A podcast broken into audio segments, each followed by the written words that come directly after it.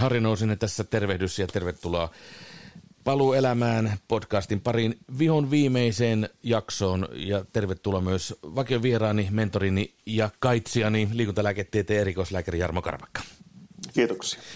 No niin Jarmo, se on sitten loppu Litviikin aika. Me ollaan tässä nyt puoli vuotta kuljettu tätä, tätä hommaa ikään kuin yhdessä mä oon tätä yrittänyt hoitaa hommat niin kuin, niin kuin on sovittu ja nyt on sitten aika katsella, katsella vähän, että mitä tässä on tapahtunut. Jos katsotaan, mennään vähän ajassa taaksepäin, mistä kaikesta me olemme puhuneet. Me olemme puhuneet ravinnosta, puhuneet siis ruokarytmistä, olemme puhuneet suolasta ja mitä se suola tarkoittaa, olemme puhuneet liikunnasta, olemme puhuneet unesta ja monesta muusta asiasta.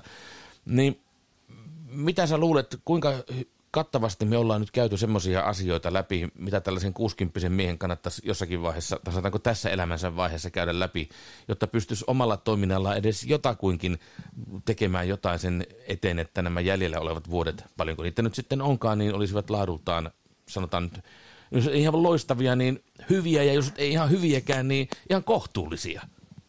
Joo, me olemme varmaan keskustelleet kaikista keskeisistä terveyteen vaikuttavista asioista. Tietysti sitten oleellista on, on se, että, että tämä hyvältä näyttävä suunta, mistä olet kertonut tässä, tässä viik- viimeistenkin viikkojen aikana, niin menee eteenpäin ja, ja että muutos on pysyvä, koska sehän, sehän tässä on oleellista, että me haetaan pysyvää muutosta, ei, ei tämmöistä hetkellistä pyrähdystä.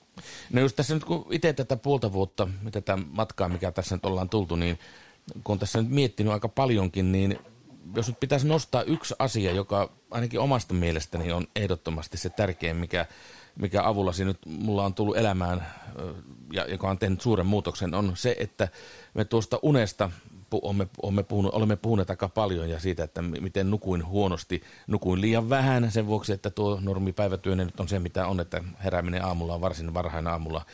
Ja nukkumaan meno sitten venyi ja venyi ja venyi ja se unen määrä oli liian vähäistä. No, sen, se on korjattu, eli nyt mä nukun sen noin sen seitsemän tuntia hyvinkin viikolla ja sitten tietysti viikonloppuna jopa enemmänkin. Ja olen Jarmo huomannut ihan valtavia muutoksia siinä, että mitä se on tuonut tullessaan. Esimerkiksi tällainen, voisiko sanoa holtiton ahmiminen esimerkiksi, että, että hiilihydraattipitoisia ruokia pitäisi yhtäkkiä tekee kauheasti mieli, niin niiden mieliteko on vähentynyt. No sitten liikkumiseen jaksan panostaa, olen virkeämpi, jaksan lähteä pelaamaan, ei tule sitä, että en mä jaksa, kyllä mä jään sohvalle, se on muuttunut. Eli ainakin mun mielestä tuo nukkumisasia on kyllä ollut se kaikkein, ainakin mulle merkittävin seikka. Miltä kuulostaa? Joo, sehän puhut niin oppikirja esimerkkinä siitä, että millä tavalla unen, unen, unen laatu ja unen määrään keskittymällä niin saadaan sitten myös positiivisia vaikutuksia muualle terveyteen, on se sitten suoria tai välillisiä vaikutuksia. Välillisiä tarkoittaa esimerkiksi just tätä mainitsemaan se, että riittää energiaa vielä liikkumiseen, koska väsyneenä on niin helppo mennä sinne sohvan päälle.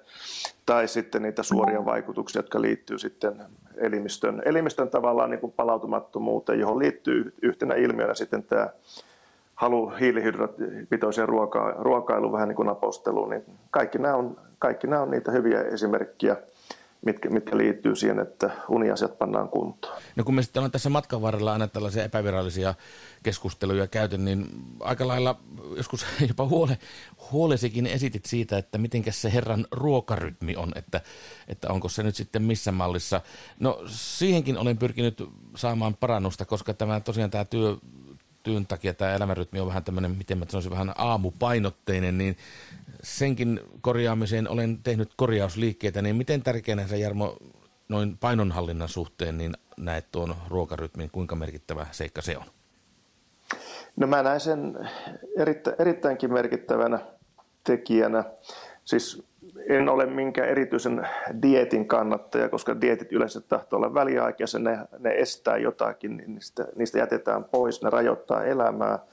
Sen sijaan se, että syödään lautasmallin mukaisesti ja säännöllisesti takaa sen, että meidän ei tarvitse tehdä mitään kompromissia, meidän ei tarvitse jättää jotain pois, välttää jotakin ja, ja ihmeen kautta, niin, tai niin kuin ihmeen kautta, niin, niin painonhallintakin onnistuu paljon paremmin ja ei, ei tapahdu sellaista jojoiluilmiötä.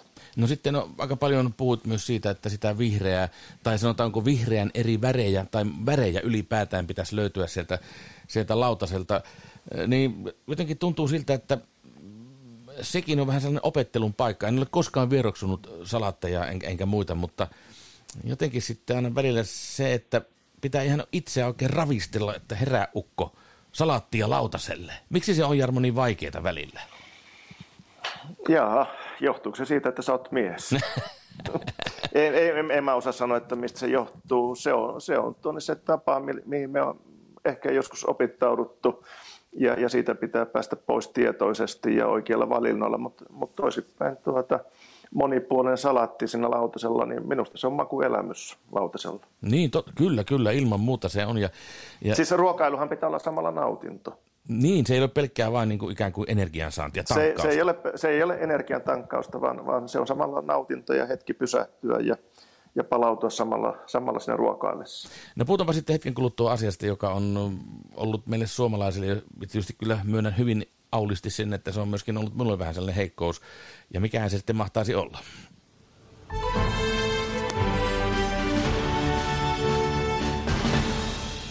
Ja se heikkous, johon itsekin huomaan sortuneeni, niin se on suola.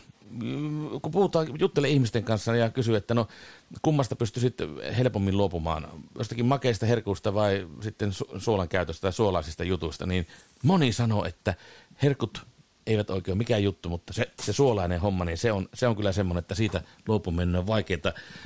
Miten paha asia, miten pirullinen aine se Jarmo tuo suola oikein on?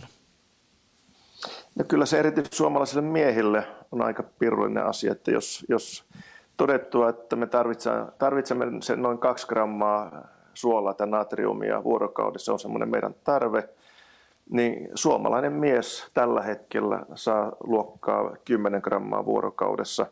Ja sillä on suoria vaikutuksia esimerkiksi verenpaineeseen, että, että kohonnut verenpaine on usein, usein tuota, seurausta sitten liiallista suolan saannista. Se on hurja määrä, siis viisinkertainen suositukseen verrattuna. Kyllä. Tai siis sanotaan, että tarve on kaksi grammaa. Niin, Su- suositus on se, että jos me päästäisiin viiteen grammaan tai sen alapuolelle, niin silloin me ollaan kohtuu hyvällä tasolla. Eli tarve kaksi ja totuus kymmenen, no on se kyllä aika hurja. Mm. Mutta onko se sitten, niin no sen olen huomannut, kun on sitten tätä suola, suola-aseekin niin kuin omassa elämässä nyt sitten tarkkailut ja sitä suolan käyttöä vähentänyt, niin en tiedä kuinka yleinen ilmiö se on, mutta esimerkiksi se, että en ole koskaan äh, sanonut esimerkiksi grillimakkaralle ei, syön toki, niin tiedätkö, että monesti sen jälkeen, kun on tuota suolan käyttöä ryhtynyt vähän hillitsemään, niin ne maistuvat aika lailla hurjan suolaisille. Joo, näinhän se menee. Tämä on makukysymys ja me totumme ja sen jälkeen taas muutos siinä, mihin on totuttu, niin on, on poikkeus. Joko plussa tai miinus, tässä tapauksessa onneksi miinus. Mm. No sitten suola oli yksi asia tosiaan, mistä me paljon puhuttiin. Ja sitten yksi oli liikunta. No me emme lähteneet, tai et pistänyt minua tällaiselle hurjalle kuntokuurille, että sitä ja tätä ja viisi kertaa viikossa ja niin edelleen, vaan lähtökohta oli se, että käskit kiinnittää huomiota niin sanottuun arjen askeleisiin. Ja sitä sitten seurasin tällaisella askelmittarilla. Ja kyllä se vaan hämmästyttävää on, että mitä enemmän arjessa asioita hoitaa vaikkapa jalkaisin kävelemällä, niin sieltä ne vaan ne tuhannet askeleet vain ihan ikään kuin huomaamatta tulevat. Hämmentävää. Joo, näin, näin se on. Ja, ja mä vielä haluaisin korostaa se, että tämä arjen aktiivisuus on, on sitä tärkeämpää, mitä enempi istuu. Liittyykö se työmatkoihin, työ, töihin tai kotona telkkari äärestä, mitä tahansa. Mitä enempi istuu, sen oleellisempaa on se, että se arjen perusliikuntaa tulee siihen mukaan. Koska, koska jo pelkkä istuminen itsessään on tämmöinen itsellinen äh, riskitekijä meidän terveydelle. Niin ja sitten kun ajatellaan tänä päivänä monen työtä, niin mitäpä se muuta oikeastaan onkaan kuin istumista. Istutaan päätteen ääressä ja niin edelleen. Siis mä olen tuossa hetki sitten kuullut tämmöisen luvun, että jos Suomessa työllis, niin kuin työelämässä on noin 1,9 miljoonaa ihmistä, niin 1,7 miljoonaa ihmisen työhön liittyy enemmän tai vähempi liikaa istumista. Mm, kyllä, eli todellinen ongelma. No sitten vielä tuosta liikunnasta sen verran, niin tietysti se, että mitä itse, kuka, itse kukainenkin har, harrastaa ja mikä on sitä mieluisinta hommaa, niin sehän sekin on tietysti hyvin yksilökohtainen kysymys, mutta sellainen asia kuin kävely. No mä sanon suoraan, että mulla oli vähän ongelmia tuon kävelyasian suhteen, koska itse pidin sitä, että lähempä kävelylle, että no eihän mä nyt kävelylle lähde, mä lähden lenkille juoksemaan. Mm. Ja sitten jos vielä joku sanoo, että no lähdepä sauva kävelemään. No sehän se vasta vihon viimeistä, että sauva kävelemään. Mulla oli joku, varmaan joku joku häiriö päässä, että vaikka, vaikka, vaikka mä ymmärrän siis sauvakävelyn äärimmäisen hyvät, hyvät asiat, mitä kaikkea se tekee tällaiselle näppäimen ääressä istuvalle tyypille, hartiaseutu saa liikettä niin edelleen, niin ei taho millään lähteä. Olenko jotenkin häiriintynyt?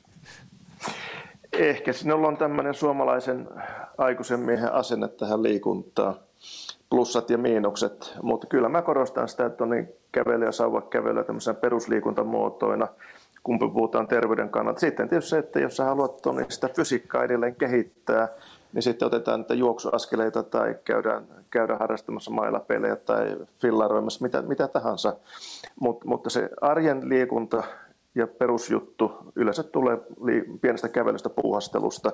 Ja sitten kaikki se, mitä me tehdään sen päälle, käydään sitten juoksemassa tai pelaamassa, niin se on tietysti pelkkää plussaa siihen. No entäs sitten semmoinen asia kuin lihaskunto? Sehän ei liene mikään salaisuus, että meillä miehilläkin se lihaskunto alkaa laskea sitten aika vauhdikkaasti tuossa tietyn tietyn iän kohdalla.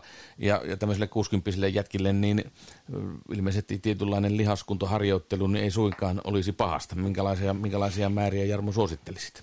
Joo, siis lihaskuntoharjoittelu tulisi kuulla meille kaikille arkeen, että, että niin kuin sanoin, niin ikä tuo tiettyjä muutoksia, että kun me täytetään 50, niin keskimäärin voidaan lähteä siitä, että prosenttivoimat tippuu joka ainut vuosi ja, ja lihas lähtee surkastumaan pikkuhiljaa ja useimmiten käytön puutteesta. Ja, ja lähtökohta on semmoinen että minimitavoite, mitä, mitä pyrkisi, on kaksi lihasvoimaharjoittelua viikossa, tapahtuu se sitten kuntosalilla tai, tai vastuskumeilla tai sitten omaa kehoa vastaan, mutta mitä tahansa, niin vähintään kaksi lihaskuntoharjoittelua viikossa tulisi, tulisi ohjelmaan sisältöä. No tuo aika, itse asiassa tuokin aika, aika salakavalla homma, niin kuin sanoit, että 50 lähtien niin suurin piirtein prosentti siitä lähtee sitten ikään kuin... Me ei olla enää kuule Harri nuoria. Mutta voidaanko me taistella sitä ikääntymistä vastaan? Tuota, pakko kertoa tässä kokemus, kun olen aamuisin nyt ruvennut käymään kuntosalilla. Mä katsoin tämmöistä tuonne vanhempaa mieshenkilöä, että hetkinen, että mites, mites tämä, että näyttää mua vanhemmalta ja nostaa, nostaa samoja paineja kuin minäkin. Ja mä oon kuvitellut, että mäkin nostan kohtuu paineja. Niin mm. Rupesin juttelemaan Veikon kanssa. Veikko on 81-vuotias, nostaa 100 kiloa penkiltä. Ja, ja tuota, niin hän aloitti voimannoston 68-vuotiaana. Ja, ja hänellä on muun muassa Euroopan mestuspronssia voimannostossa. Huh. Ja, ja tämä on vain niin käytännön esimerkki siitä, ettei ikä estä sitä, etteikö voimatasot nouse ja, ja lihasmassa kasva. Ja Veikko näyttää erittäin hyvää kuntoista. Hän on tosi harrastanut muuta liikuntaa sitten, sitten aikaisemmin, mutta työnteonkin hän lopetti 75-vuotiaana johti enempi sitten, että tuota, uusien tietokoneohjelmien opettelu tuotti aina omat haasteensa, niin hän päätti, että eiköhän tämä ollut tässä. no tuo on kyllä niin rohkaiseva tarina, että kyllä tuossa nyt tuosta varmaan moni kannattaa ottaa mallia. Mutta otetaan sitten vielä Jarmo tähän loppuun sellainen tiukka yhteenveto.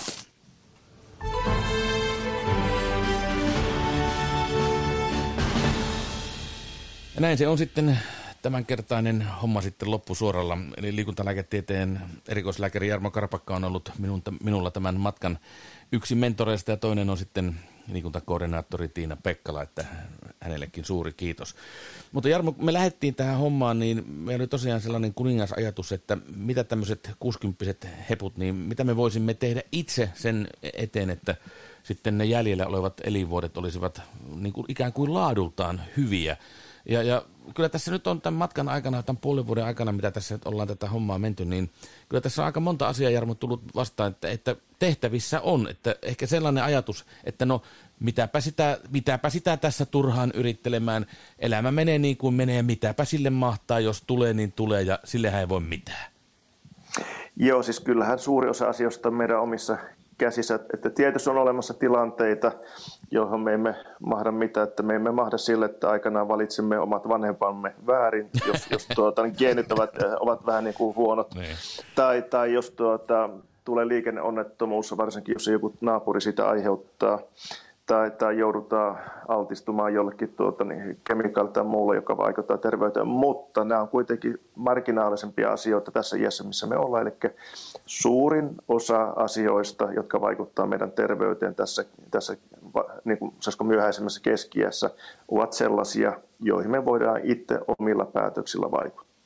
No joku, on sanonut, että, että jasso, että vain niin, sitäkö pitää ruveta nyt sitten elämään sitä tylsää elämää, että kaikki hauska on kielletty, ei saa ottaa viinaa, eikä lähteä kavereiden kanssa rälläämään, tai no, toki moni enää jaksakaan, jaksakaan mutta... Siis, siis, tämä, siis, siis, tämä, siis tämähän tässä on, että, että tuota, jos sä oot huonossa kunnossa – sun terveys prakaa, niin ethän sä voi nauttiakaan elämästä.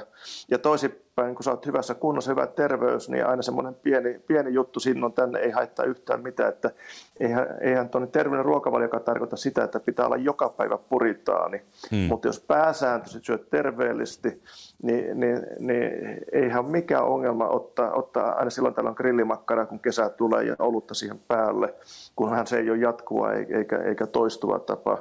Ja, ja tuota, ei ole mikään ongelma joskus vähän ottaa laiska, laiskapäivä ja, ja tuonne tehdä jotain, jotain muuta kuin lähteä lenkille, jos pääsääntö on se, että harrastaa säännöllisesti. Ja, ja voi juhlia, joskus vähän valvoakin tuota, niin aamuun asti, jos siltä tuntuu. Mä luulen, että sellainen, jolla on tuo niin huonompi kunto ja huonompi terveys, ei, ei jaksa juhlia ihan normisti aamuun asti. Kyllä, kyllä. Ja tietysti kyllähän se varmaan niin on, että on ihan turha, niin on muuten jätkät ihan turha sanoa, että, että me miehetkö emme olisi turhamaisia.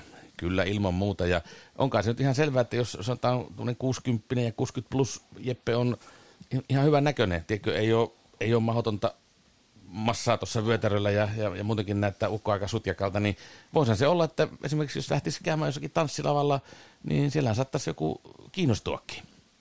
No mä luulen, että, että semmoinen, semmoinen tuota, miten mä sanoisin, terve olemus saattaisi kiinnostaa naissukupuolta paljon enempi kuin, kuin sellainen, joka näyttää vähän niin kuin siltä, että se ei enää oikein näitä terveitä geenejäkään olisi jakamassa ja sattuu olemaan vielä semmoisessa semmoiset tuota, niin humalatilassa, että siitä ei, siitä ei muutenkaan tule mitään, että annetaan olla. Kyllä mä luulen, että tuota, niin, kohtuullisuus tässä ja, ja niin terve, terve ulkomuoto niin vaikuttaa siihen, että minkälaista, minkälaista vientiä. Ja tietysti siihen liittyy se, että osaa myös tanssia. niin, totta, totta kai. Mutta tässä kyllä tulee vääjäämättä nyt sunkin poistasi Jarmo mieleen arkkiatri Arvo Ylpö sanat, kun hän sanoi, että kaikkea sopivasti. Nimenomaan näin. Hyvä. Kiitoksia tästä Jarmo Karpakka. Oli, oli hieno, hieno puolen vuoden reissu.